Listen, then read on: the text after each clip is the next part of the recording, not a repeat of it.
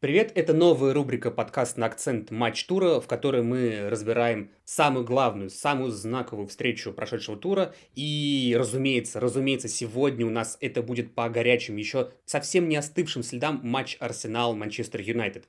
И, как вы, наверное, уже поняли, нас сегодня двое. Это Влад Губин. Влад, привет. Привет. И Алексей Гаврилов. Ну что, ребят, давайте начинать.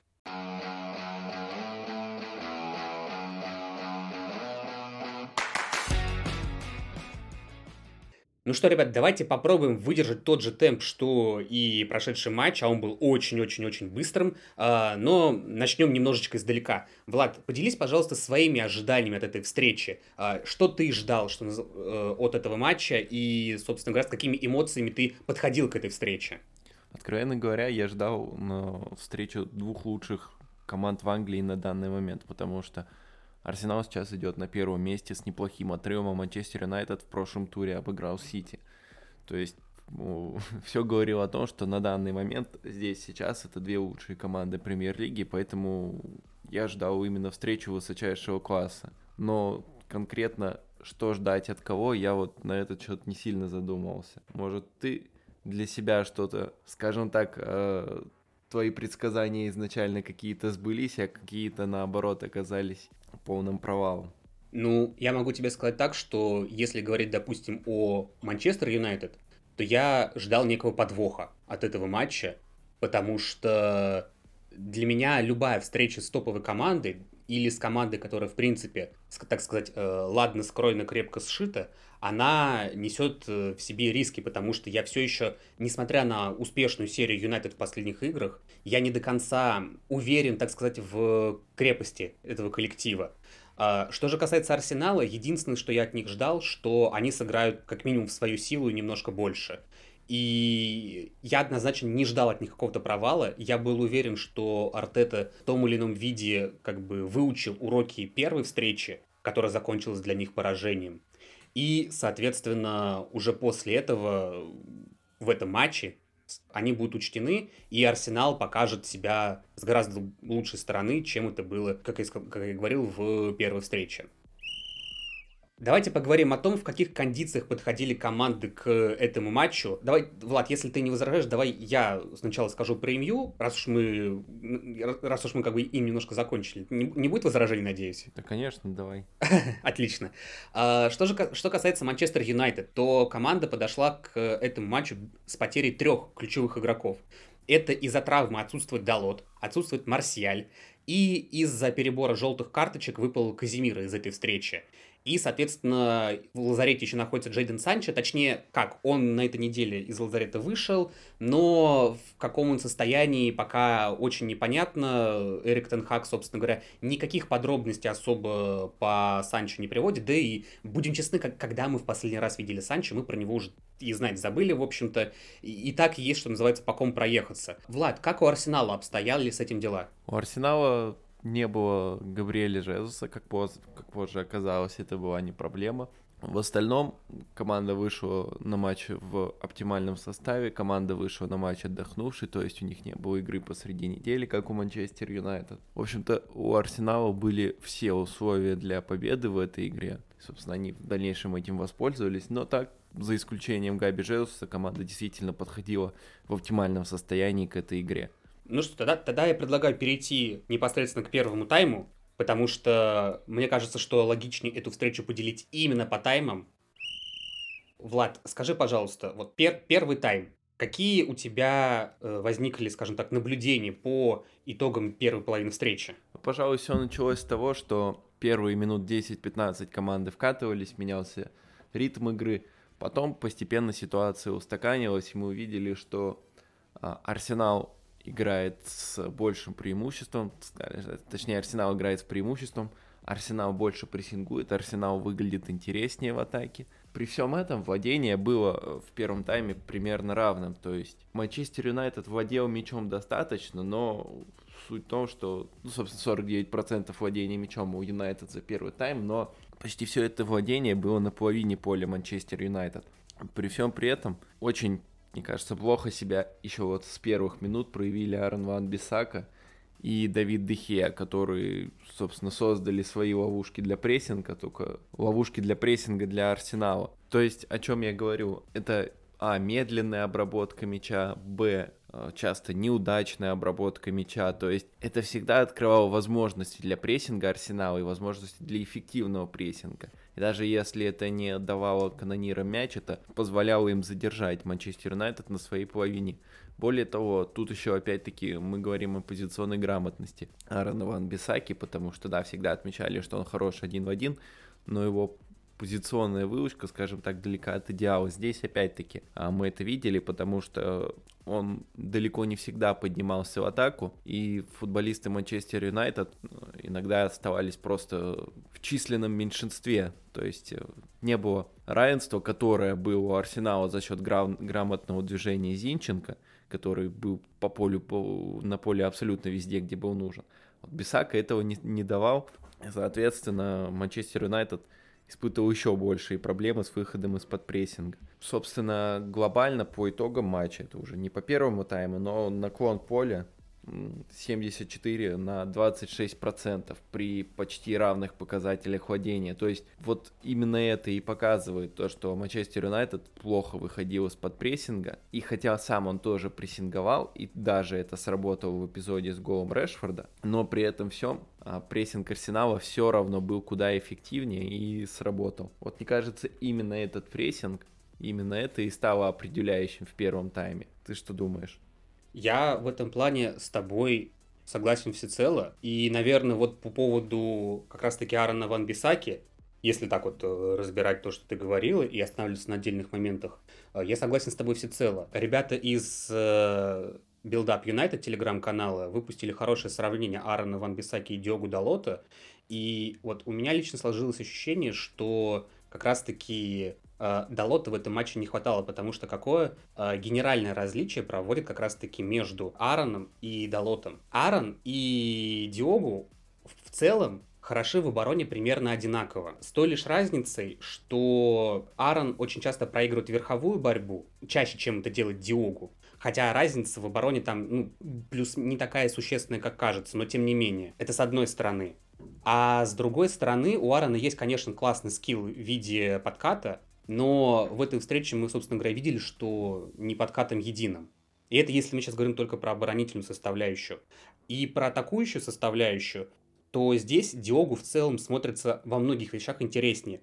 Гораздо интереснее. Э, вот у Аарона единственный скилл, который, скажем так, он лучше у Далота, это дриблинг. Как бы это сейчас парадоксально не звучало, я, если честно, визуально этого не замечал ни разу.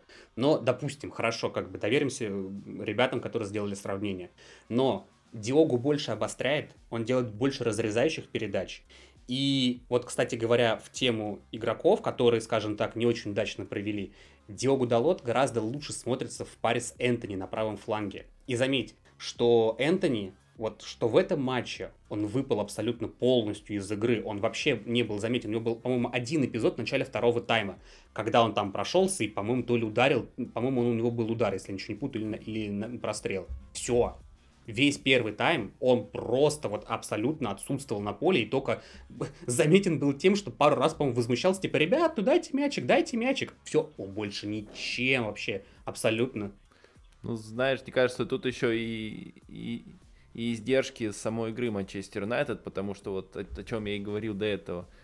Ван Бесака не поднимался к ним, и они с Мактоминаем зачастую оставались вдвоем против троих. Да. И тут было тяжело. Но чтобы немного оправдать э, Антони, скажу, что он лучший по попыткам успешного дриблинга в матче был. У него три раза, три, три успешные обводки за 90 минут при пяти попытках. Хотя бы вот в этом он на поле был лучшим. В отличие, кстати, от того же Решфорда. Ну, согласен. Только давай будем честны, это, это принесло какой-то результат МЮ, конкретно в первом, э, в первом тайме, да и в целом. Вот если, на мой взгляд, нет. Ну, откровенно говоря, нет. Вот, да. вот, собственно, к чему мы и пришли. При этом, э, если говорить об Арсенале, что мы все об МЮ, да, что я все об МЮ, да об МЮ, то, э, во-первых, они перекрыли полностью кислород полузащите, не давая возможность разыграть через центр, с одной стороны. А с другой стороны, даже если Арсенал заигрывался в атаке, МЮ получал мяч, то в случае даже удачного лонгшота, точнее лонгпаса правильнее будет сказать, сзади было бы три игрока, которые могли бы друг друга подстраховать и перекрыть как Решфорда, так и Антони, если мяч шел на него, хотя, по-моему, мяч шел больше на Решфорда. И если вдруг Бруно улетит, то как бы и его тоже перекрыть, и Век, Векхарста, само собой, разумеющийся. И в этом плане, Влад, вот как, вот я хочу тебя тоже еще спросить один момент, как тебе кажется, а нет ли у тебя ощущения, что по большому счету и Арсенал, и Манчестер Юнайтед ничего толком не придумали, ну, друг, друг против дружки особенного. Потому что казалось, что команды в первом тайме играли исключительно от, от своих сильных качеств и по большому счету так, как они привыкли играть.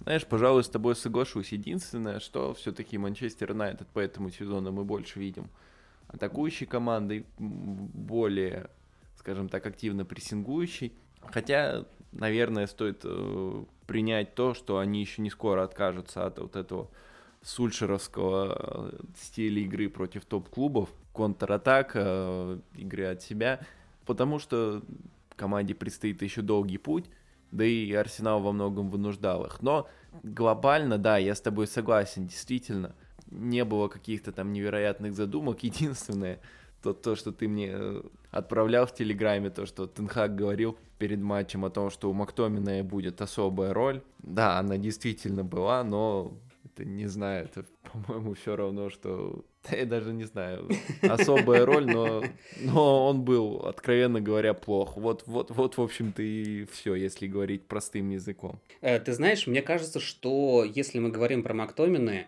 то, как, насколько я могу судить о его роли, он э, пытался убегать вперед, что называется, чтобы э, делали на него закидные или раз, передачи, скажем так, между линиями. И он либо врывался, по сути говоря, в там, полуфланге или даже ближе к центру и бил, либо, соответственно, там каким-то образом э, отдавал более обостряющие передачи. В принципе, прикол заключается в том, что в отдельных матчах у Скотта это получалось. А, ну и, разумеется, у него, в принципе, дальний удар может быть неплохим. Но он, в принципе, мяча не получал. Потому что, во-первых, мне кажется, ему было некого доставить туда. Ну, хотя, точнее так, было кому его доставить. Но э, не было, вот, скажем так, момента, когда, вот, условно говоря, он начал забегать, кто-то это увидел, и это была бы надежная стопроцентная передача на него, чтобы, так сказать, он мог сыграть. Плюс у, Макто, Мактомина, откровенно говоря, в последнее время плохо обращается с мячом, но это мы сейчас говорим, я сейчас говорю не только про конкретно эту встречу, а в целом, глядя в том числе и на его прошлые игры. Да, я бы сказал еще отдельно про игру Манчестер Юнайтед в атаке. То есть, да, Арсенал играл интересно, Арсенал играл вариативно, Арсенал создавал моменты с позиционного владения, с прессинга. А что касается Манчестер Юнайтед, за первый тайм у них всего два удара по воротам. Один гол, но спешу отметить, что в первую очередь это даже не издержки, наверное, футбола Манчестер Юнайтед, хотя все-таки в том числе издержки. Потому что, да, Тенхак поставил команде этот прессинг, и этот прессинг сработал. Но в первую очередь это именно индивидуальная заслуга Маркуса Решфорда. По-моему, вот э, именно этот гол, он, э, скажем так, суммирует всю форму Маркуса Решфорда под руководством Эрика Тенхага в этом сезоне. Отлично пошел в контрпрессинг против партии, который в этом сезоне э, как раз-таки очень прессингоустойчив, да и в принципе это всегда было его сильное качество. Потом обыграл этого же партия, который опять-таки был очень хорош один в один – и дальше побежал, забил гол. Вот Решфорд просто великолепен в этом сезоне. Мне кажется, он чуть ли не лучший вингер а, премьер-лиги на данный момент. И вот этот эпизод снова подтвердил это. Ты, по-моему, не говорил, сколько у него там матчей подряд уже результативные действия идут. Э, у него до этого было, получается, 6 матчей подряд, он забивал по одному голу, э, но эта встреча, ой, фу, эта встреча, эта серия, она прервалась на Кристал Пэлас, потому что Ай, блин. там, обидно, да, там, обидно. да, да, там забил Бруно Фернандеш, просто если бы он, если бы он еще в этом матче, ну, забил в матче с Кристаллом, у него было бы 8 матчей, и, по-моему, он должен был сравняться с рекордом Уэйна Руни, который тоже забивал 8 матчей подряд, но, как бы, что имеем, то имеем, так сказать. Ну да. А, при этом я бы, знаешь, в, раз, в развитии вот этого всего я бы еще до, э, сделал такую перекидку в сторону новичка МЮ Ваута Векхорста, потому что в том конкретном эпизоде он, э, получается, увел Магальяеша в сторону и открыл для, собственно говоря, Маркуса пространство. И в этом плане, кстати говоря, вот если немножко так переключиться на Векхорста, он не сделал еще, по-моему, ни одного результативного действия, то есть ни гола, ни паса. Но он делает очень и очень много э, работы, связанной именно с движением. То есть он открывает зоны под э, других игроков. Он, соответственно, э, играет чуть в оттяжке для того, чтобы там принять мяч и скинуть на кого-то. В этом плане он э, просто красавчик. Я вот если сравнивать его с ушедшим э, в, соответственно говоря, в, перед чемпионатом мира Криштиану Роналду, вот однозначно могу сказать, что Векерс, может быть, не выделяется на поле с точки зрения каких-то там перформансов, голевых или голевых пасов, но если за ним следить, он делает огромный объем черновой работы в атаке, чего, кстати говоря, Криштиану Роналду не то чтобы делал очень часто. И в этом плане он смотрится гораздо интереснее, вот. Но, конечно, э, от игрока его амплуа в том числе хочется видеть э, голы, но с другой стороны, пока э, перформанс творит Решфорд, почему бы, в общем-то, и ему не занимать эту нишу, так сказать. Ты как думаешь на этот счет? Ну, знаешь, мне кажется, с учетом того, что Роналду в этом сезоне не давал никакой угрозы в атаке, это уже шаг вперед, потому что этот хотя бы работает на партнеров и работает для партнеров. Согласен полностью. Поэтому уже хорошо. Но глобально действительно Вейхост э, предложил мало в этом матче, откровенно мало. Именно как центральный нападающий, да, опять-таки черновая работа, но он открывался мало, скажем так, обостряющие передачи отдавал мало, которые уже непосредственно под удар. Ну и мне еще что бросилось в глаза, то что он все-таки довольно медленный когда вот э, ты играешь в футболе Бёрдли, это не так бросается заметно, а когда ты играешь за Манчестер Юнайтед, на Манчестер Юнайтед, который к тому же стремится играть в скоростной футбол, это все-таки становится заметно. Поэтому, не знаю, то ли это избытки формы, то ли просто он такой вот футболист, и ничего с этим не поделаешь. Но под такие матчи, мне кажется, против э, Арсенала, против там потенциально там Манчестер Сити и других соперников, с которыми придется играть в первую очередь на скорости, мне кажется, Векхаст, возможно, не лучший выбор для стартового состава. Ну, с другой стороны, учитывая, что Марсиаль травмирован, да, к вопросу как бы о тех, кого не было у МЮ. То есть не было Марсиаля, по сути, сейчас играет вместо него Векхарст, а, не было Казимира, вместо него играет Мактоминой, и не, э, Далот тоже травмирован, и, соответственно, он э, вместо него играет Аран Ван Бисака. Вот по большому счету мы получаем как бы три... Э, ну да, издержки. Да. Это все было видно уже и в первом тайме. Я предлагаю перейти ко второму тайму, потому что вот там началось все самое интересное, как мне кажется. Да, да, да. Тем более, что начал-то второй тайм Манчестер Юнайтед хорошо.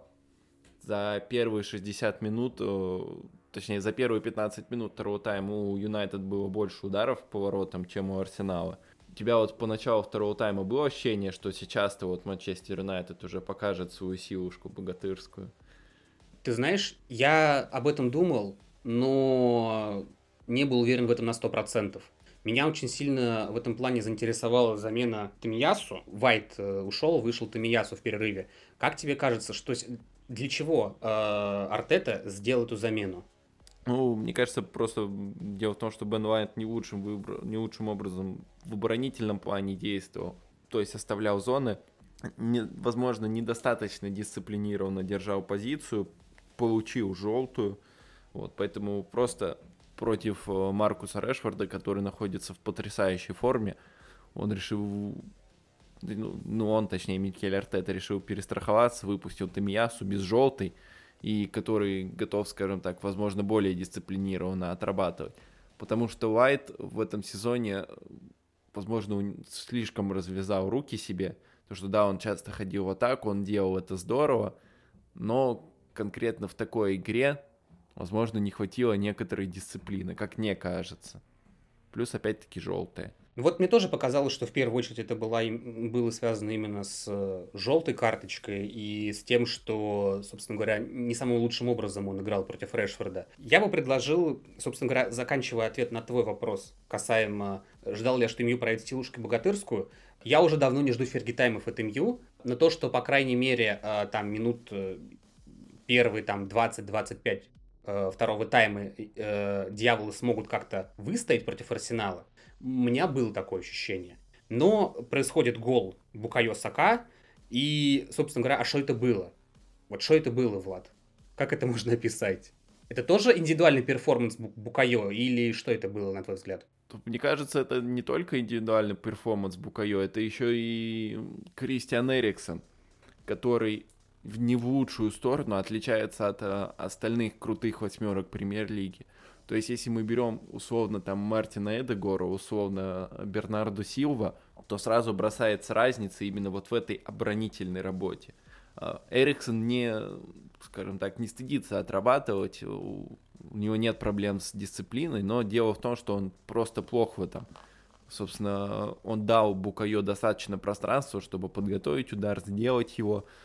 Он реже вступает в отборы, чаще проигрывает единоборство, то есть оборонительно он, откровенно говоря, не тянет игру на такой глубокой позиции. И вот, вот собственно, вот эта игра это в очередной раз подтвердила. Из-под него, по сути, Сакай забил гол. И вот именно поэтому Манчестер Юнайтед стоит дальше, скажем так, усилять эту позицию. Это было еще заметно с того разгромного матча с Брентфордом, когда 4-0 Манчестер Юнайтед проиграл еще тогда было понятно, что Кристиан теряется, ему тяжело. Да, он хорош, но, скажем так, он недостаточно атлетичен, что ли, возможно. Недостаточно резок. И в этом, мне кажется, проблема для Манчестер Юнайтед. В этом сезоне-то ладно, все понимают, что он переходный, но в дальнейшем нужно, мне кажется, Юнайтед искать кого-то другого на эту позицию, чтобы продолжать расти дальше. Поэтому мне кажется, дело именно в этом – ну, не знаю, мне кажется, у тебя есть еще, еще к кому из игроков Манчестер Юнайтед предъявить по этому эпизоду. Ну, я бы однозначно... Ну, точнее, не так. Я бы сказал так, что у меня есть вопросы к Давиду Дехея, потому что, как мне показалось, он немножко проспал этот удар. Как на тех повторах, которые, по крайней мере, я успел глянуть перед записью, ну и которые были во время матча, сначала я вот я так и не определился, то есть либо Давид не видел момент удара, потому что там были как игроки МЮ, так и кто-то из атаки Арсенала, но я не успел увидеть кто. Так и с одной стороны, а с другой стороны, вот на других повторах мне казалось, что наоборот э, Давид видел момент удара. И, может быть, он как бы э, вес не перенес на нужную ногу, то есть он как бы не успел среагировать. И из-за этого был пропущен гол, но опять-таки, Тут я действительно с тобой соглашусь в том плане, что гол в том числе и на Эриксоне потому что он, э, скажем так, это не тот человек, который хорошо играет в обороне. Когда он играет в паре с Казимира, у них в этом плане идеальный баланс. Казимира зачищает, Эриксон больше занимается соединением э, обороны и атаки. Назовем это таким образом, и в большей степени помогает атаке. Но Казимира нет. Мактомин эту роль исполнять не может. Ну, собственно говоря, из-за этого вот э, гол в конечном счете, как мне кажется, и возник. Ну, из- из-за давления Арсенала, который, собственно говоря, как вышел на поле во втором тайме, так и побежал добывать победу, откровенно говоря, себе, несмотря на попытки МЮ этому противодействовать. Но радость Арсенала была недолгая, и после углового Лиссандро Мартинес сравнивает счет. Парень 175 сантиметров роста, метр с шапкой в прыжке в буквальном смысле этого слова. Сколько его крыли благим матом, и сколько было мемов на тему того, что куда этот пацан э, до ВПЛ, ну куда его, куда. А в итоге, блин, чувак гол забил головой на угловом. И по мне лично, это вот чисто гол, тоже вратарский, э, только в данном случае это был факап э, Рамсдейла, который э, побежал мяч даже не отбивать, а зачем-то ловить руками на угловом. И в итоге, по сути, просто скинул его на Лиссандра, и, и заблокировать было некому. Вот или, Влад, ты что-то думаешь иное на этот счет? Да нет, нет, тоже, тоже, мне кажется, здесь даже в большей степени, мне кажется, вратарский гол. Да, опять-таки, оба вратаря сегодня чудили. Вопрос, кто из них в большей степени, но для нас это только больше зрелище, поэтому в целом я был только рад. А так, да, конечно, это вратарский гол, как по мне. И давай тогда пойдем дальше. Uh, у нас получается в этом матче еще одна его характерная черта – это то, что было мало замен. То есть вот мы с тобой уже проговорили про замену Тами, э, Вайта на Тами, Тамиясу на Вайта, прошу прощения. Вот. Затем собственно говоря, происходит зам... единственная замена за весь матч у МЮ. Э, уходит с поля Антони, про которого мы уже сказали, и выходит Фред. И... У МЮ-то еще одна была, Гарначо вместо Варана, но это было уже на за, а, за ну да. до конца матча. Да, да, да, я прошу прощения, я просто, знаешь, я еще Единственная замена, которая имела какое-то значение, скажем так. Ну да, в этом плане, да, единственная замена, которая имела значение. И, как мне кажется, именно вот с этого момента, я не знаю, согласишься ты со мной или нет, но все пошло по бороде у гостей. Потому что после этого Арсенал э, вдавил Имью в собственную штрафную. И вот вопрос для меня, а вот эта замена так сыграла, или же не, выход, не, не, не выходом Фреда возникла эта проблема? Знаешь, мне кажется, в первую очередь Эрик Тенхак что хотел сделать этой заменой? Добавить больше дисциплины в обороне, потому что Антони все-таки не всегда отрабатывал так, как это нужно, и ты переводишь, да, меняешь игрока, меняешь позиции игроков, то есть и, соответственно, добавляешь больше дисциплины в атаке, ну, в, в обороне. Но получилось так, что действительно Юнайтед только больше от этого прижался. Стал более ориентированным на оборону и получилось, что прижался еще больше. Но мне кажется, не только замены дело, мне кажется, дело еще и в физике, потому что, да, Арсенал отдыхал-то побольше, чем Манчестер Юнайтед перед этой игрой. То есть у Арсенала последний матч был до этой игры 16 числа, угу. а у Манчестер Юнайтед последняя игра была 19 -го. Разница в три дня, мне кажется, она заметна, при том, что у Юнайтед выходили примерно одни и те же лица. Поэтому вот эта вот замена и вот это вот отсутствие физики в концовке, они, мне кажется, и были решающими. И как раз-таки дали Арсеналу вот это вот необходимое, скажем так, преимущество, чтобы до, до конца уже добить эту игру. И, собственно говоря, у нас получилось так, что вот э, с момента, как э, вышел Фред, действительно МЮ откатился назад. При этом вот, э, знаешь, у меня возникла такая мысль в голове, что вот мы с тобой говорили, когда обсуждали первый тайм, что команды играли так, как они, в принципе, лучше всего и умеют. И мне показалось, что, навер... что возможно, возможно, э, Тенхак сделал ставку на то, что вот мы сейчас сядем в оборону, мы отобьемся, плюс э, мне лично показалось, что МЮ, как ты сказал, действительно физически просел, я тут с тобой согласен полностью. И вот ну будем сейчас, что называется, как это, бей вперед, игра придет. Вот заветы Сульшера, те самые вот волшебные. Ага, да, да, да, да, да. Но Сказать, что это сработало, в конечном счете мы можем смело говорить о том, что это вообще никак не помогло делу. Но другая, мне кажется, важная и, наверное, я бы даже сказал, ключевая замена – это выход Леандра Троссарда, дебют его в Арсенале. Он выходит, по сути, на 10 минут в концовке. Он вышел э, Мартинелли, и, э, как мне показал, как я, насколько я понимаю, он вышел чисто замену по позиции. И вот чем тебе запомнился Троссард? Да, 10 минут очень ярких, много энергии, обводки, движения, то есть все с горячими глазами вышел. Тем более на подсевший Манчестер Юнайтед это действительно выглядело круто. Тем более в голевом эпизоде он поучаствовал напрямую. Просто великолепный выход на замену. Я думаю, это заявочка от Леандра на то, что он в дальнейшем может играть в старте. Вот. Поэтому, да, эта замена действительно повлияло на исход матча напрямую. Но здесь я, наверное, сделаю поправочку. Просто, да, как бы выход Тросара был очень важен, но тут как бы и без этого Манче... Э, Арсенал создал предостаточно. То есть до его выхода на поле Арсенал уже наиграл на больше двух expected goals. То есть, в принципе, хотя на тот момент и забил два, поэтому я, собственно, сам себя привел к тому, что именно после выхода Тросара МЮ, ой, Арсенал опять-таки, Арсенал создал моментов на еще один гол по expected G. Собственно, на, на единичку там и было наиграно. И это за 10 минут показательно, ну, пожалуй, что да. Поэтому вот так вот путем размышлений сам себя привел к тому, что выход э, Леандру стал действительно ключевым, и твой вопрос оказался гораздо глубже, чем он мне показался с самого начала. Ну, мы же с тобой в буквальном смысле обсуждаем по горячим следам, что называется. И в этом плане знаешь, я тут, я, я не продумываю глубокие вопросы, они вот возникают на основе тех эмоций, которые, собственно говоря, эта встреча э, вот лично у меня и у тебя вызвала. Я думаю, это однозначно э, очень эмоциональная встреча, которая, как сказать, которая дает пищу для обсуждения. По второму тайму я бы сказал то, что символично еще то, что победный гол забил Эдин Кетти. Мне кажется, вот этим голом кстати, очень классный гол, потому да, согласен. что показывает, вот как должен действовать настоящий центр форвард. Он доказал, что он в принципе, принципе может рассчитывать на место в старте и при здоровом Жезусе. То есть он оформил дубль, он, собственно, сделал все, что должен делать настоящий центр форвард. То есть вопросов к нему по минимуму. Мало того, он э, был ничуть не хуже Жезуса в том, что касается связующей игры. То есть, к примеру, у него 95% точность передач за 90 минут. Для центр форварда это, по-моему, очень крутая статистика.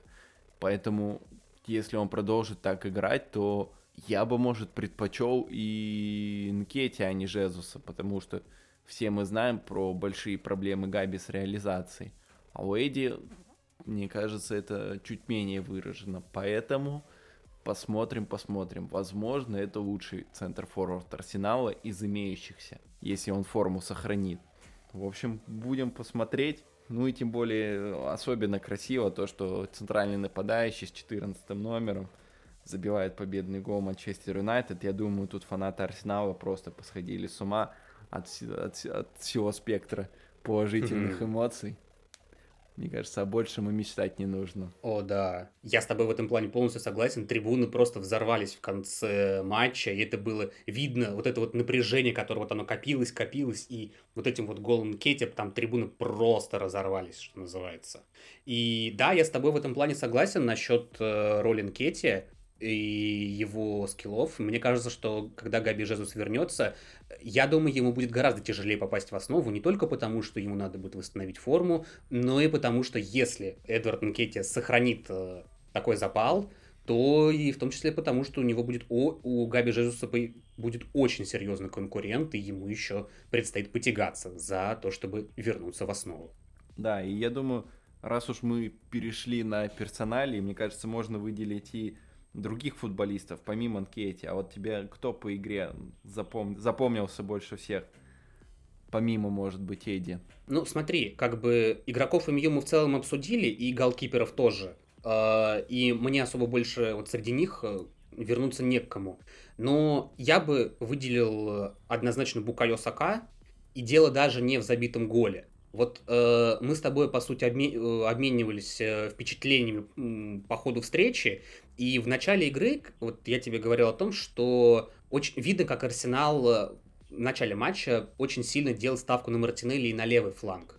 А, но буквально там с середины первого тайма и во втором тайме я стал лично гораздо больше замечать Букайо. И именно его активность. Э, и его вот эту вот характерную, как бы, так сказать, жест, это то, что он получает мяч на правом фланге, смещается к центру и пытается бить.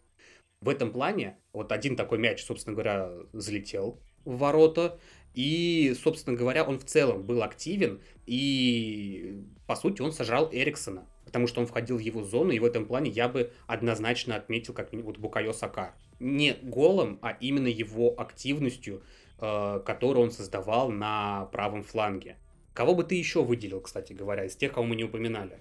Да, мне кажется, заслуживает ну, того, чтобы упомянуть, это Александр Зинченко, потому что вот на том же Софоскор у него оценка за матч 6,7, то есть, ну, в целом был неплох, но как бы ничего такого. Но на самом деле, мне кажется, он продемонстрировал все то, зачем Артета его покупал. То есть, да, кем мы помним его по Сити? Ну, таким неплохим парнем, да, который косячит в обороне, но, скажем так, предлагает интересные варианты в атаке, смещаясь в центр. Сейчас это тот человек, который действительно во многом двигает атаку. Оба гола Нкетия, в обоих э, Зинченко принял непосредственное участие в конструировании атак, и там уже каждый пас, каждое касание максимально выверены. Его позиция в, в, каждом, в каждой атаке была именно той, где ему и нужно было быть. То есть это очень-очень умный футболист. И мне кажется, была бы э, камера, скажем так, непосредственно на него, я бы посмотрел, как он двигался в течение всей игры, как работал. Просто на Матч ТВ во время чемпионата мира была такая возможность, когда там смотришь, на их сайте была возможность следить за конкретным футболистом. Вот если где-нибудь есть такая камера, которая следила именно за Зинченко, мне кажется, посмотреть было бы очень интересно, потому что действительно движение, пасы очень э, взвешенные, и тут уже удивляешься тому, а почему он в Сити был, не был так хорош. Действительно начинаешь верить Гвардиоле о том, что Артета, возможно, в некоторых аспектах даже лучше, чем Пеп. Я бы, мне кажется, уже подходил к завершению, и я бы уже сказал такой вот, возможно, самый а, интересный, самый ключевой вопрос. Показал ли Арсенал чемпионскую игру сегодня? Вот в чем вопрос. Ох, это очень интересный вопрос. Ты знаешь, мне кажется, эмоционально да, однозначно показал. Потому что это был матч, в котором, несмотря на то, что Арсенал доминировал и выглядел все равно гораздо более сильной командой, чем МЮ, как бы мне не хотелось э, похвалить мою любимую команду, но я отдаю должное, и действительно МЮ в этом матче смотрелся гораздо... Ну, ладно, не гораздо, но в целом хуже. И Арсенал показал, что он способен вырывать победы в тех матчах, мало того, что против команд, скажем так, высокого уровня, все-таки МЮ я считаю командой высокого уровня на текущий момент, при всех ее проблемах. И что самое главное, способность вырывать победы в тех ситуациях, когда ты пропускаешь неочевидные голы. Потому что, будем честны, оба гола МЮ, они были, ну, неочевидны. То есть э, индивидуальные скиллы Решфорда с Векхерстом, как мы отметили, и гол с углового из-за косяка Рамсдейла. Но, тем не менее, Арсеналу хватает характера э, вытаскивать такие матчи. Это, наверное, ключевое. Я думаю, что эта победа однозначно даст Арсеналу еще больше эмоциональный подъем, и тем самым они, в принципе, себе, э, может быть, если не проложили дорожку к чемпионству, то однозначно они, так сказать, приоткрыли дверцу к нему. Учитывая тем более, что... Ну и подоткинули конкурента. Да, да, да, да. То есть э, они не дали, скажем так, э, МЮ возможность словить звезду, потому что как же еще было перед этим матчем-то? Ну вот же, сейчас если МЮ выиграют у Арсенала, то как бы они еще в чемпионскую гонку ворвутся. И, я, и, и ты сидишь, вот болельщик МЮ, э, который начало сезона помнит это, и ржешь в голос. Ну честно, вот, я не знаю, это очень смешно. И в этом плане, при этом мы же еще должны, можем как бы немножечко сказать про то, что э, есть Арсенал, и в чемпионской гонке остается еще Манчестер Сити, у которого, несмотря на хэт-трик Холланда в сегодняшнем матче, ну, прямо скажем, хватает проблем. И вот тут, мне кажется, Арсенал смотрится гораздо более интереснее. Что ты скажешь на этот счет? Да, и мне кажется, именно это сравнение Сити, оно напрашивается, потому что Манчестер Сити проиграл этому Манчестер Юнайтед, проиграл по делу, создал за 90 минут 0.65 XG.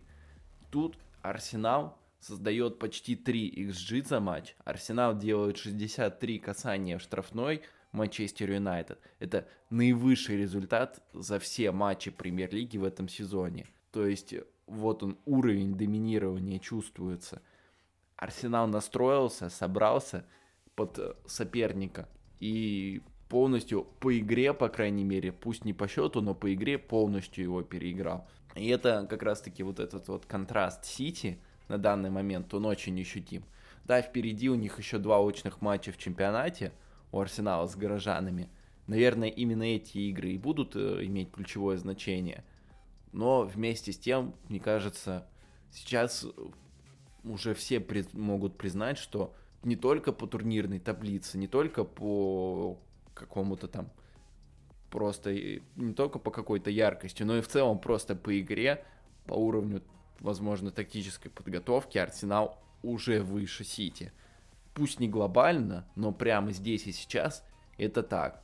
И это действительно здорово, как команда выросла, как вот это, э, как она поднялась от трех поражений на старте сезона в прошлом сезоне до борьбы за чемпионство, до реальной борьбы уже в этом это круто. И мне кажется, на этом можно завершать потихонечку, потому что это такая вот кульминация нашего выпуска. Я бы, знаешь, единственное, я бы у тебя в конце спросил. Вот э, мы начали с твоих лич... с наших личных эмоций от этого матча, с ожиданий, точнее, личных. Вот скажи честно, у тебя ожидания от этого матча оправдались, твои личные? Знаешь, пожалуй, да, потому что, хотя частично да, частично нет. Да, в том плане, что я увидел действительно э, великолепный матч с отличной драматургией, я увидел по-настоящему чемпионскую игру от Арсенала, но что касается Манчестер Юнайтед, я, возможно, не увидел, где на этот, где в этом игре, где в этой игре была вторая лучшая команда Англии. Ну, наверное, ее в этом матче не было, потому что МЮ действительно был плох. И да, собственно, даже во всем. Я вот, например, не упомянул просто такой статистический факт. У Кристиана Эриксона, к примеру, который должен был быть, собственно, центральным разыгрывающим звеном, точность передач за матч 71%. Смешно, у Скотта Мактомина тоже 71%. То есть, собственно, это плохо. Это не, не уровень таких матчей. И Манчестер Юнайтед меня огорчил. Ну, а тебя как оправдались ожидания? Мне кажется, вряд ли. Да ты знаешь, на самом деле, вот я говорю, главное, чего я ожидал от этой встречи, это то, что э, Артета и Эрик Тенхак что-то будет, будут придумывать э, друг против друга. Потому что вот после матча с Сити, э, где Тенхак, собственно говоря, сковал полузащиту горожан, мне казалось, что что-то такое будет придумано и здесь. Но, учитывая, что не было Казимира на поле, до сих пор не восстановился Далот, э, Марсиаль очередную травму получил, я не могу сказать, что я ждал чего-то сверх. То есть я ждал какого-то оверперформанса от МЮ, но как ждал? Я допускал, что это возможно. Но у меня в голове не было никакой, вот, так сказать, генеральной мысли насчет того, что а как э, Эрик Тенхак сможет э, переиграть текущий Арсенал. И в этом плане мои ожидания оправдались. Ой, фу, то есть, э, вот я ждал, точнее, что они что-то придумают, они не придумали. Вот мое ожидание в этом не оправдалось. Абсолютно. А, но эмоционально, да, оправдалось все абсолютно полностью. Потому что это был тот матч, который я ждал, что это будет, э, э, что это будет захватывающая игра, что она погрузит полностью в себя и вызовет очень много эмоций, там положительных, не очень. Но я в любом случае доволен. Я увидел, что МЮ есть куда расти. Э, и действительно, я с тобой согласен, в этом матче МЮ может быть смотрелся даже не на, может быть смотрелся не на уровень ниже, но выглядел ощутимо хуже и абсолютно по делу. Так что вот мои эмоции как бы оправдались вот так вот 50 на 50. Я бы сформулировал это таким вот образом. Но в целом у меня плюс-минус так же. Ну что, друзья, вот такой вот разбор главного матча этого тура у нас получился. Э, мы возвращаемся в прежнюю пару, мы пробуем разные форматы, как вы могли заметить, и будут еще выпуски у нас. Влад э, сделал небольшой анонс. Э, Влад в скором времени подготовит выпуск по итогам тура. Вот. И выйдет, как уже анонсировал Самет Аскеров ранее, выйдет мой личный выпуск про Эвертон, если, кстати, вы вдруг пропустили новост... Э, новостной выпуск от Самеда, обязательно его послушайте. И, ребят, самое главное, не забывайте о том, что нам сейчас как никогда важна ваша реакция. Ваши лайки, комментарии на YouTube, ваши лайки, комментарии ВКонтакте, а, ваши комментарии, звездочки в Apple подкастах и на всех других платформах, где вам удобнее нас слушать. Мы стараемся собирать э, отзывы мы прислушиваемся к вашему мнению, мы абсолютно спокойно относимся к, к критике, и нам сейчас, поскольку, поскольку, поскольку мы возвращаемся после очень долгого перерыва в совершенно новых для себя реалиях, э, мы хотим становиться все лучше и лучше, и, по сути, в каком-то смысле, не побоюсь этого слова, мы начинаем с нуля. Так что, друзья, мы ждем от вас реактов. Вам большое спасибо за прослушивание. Любите футбол. Мирного неба всем над головой. И пока-пока. Да, всем пока, спасибо, что дослушали до конца.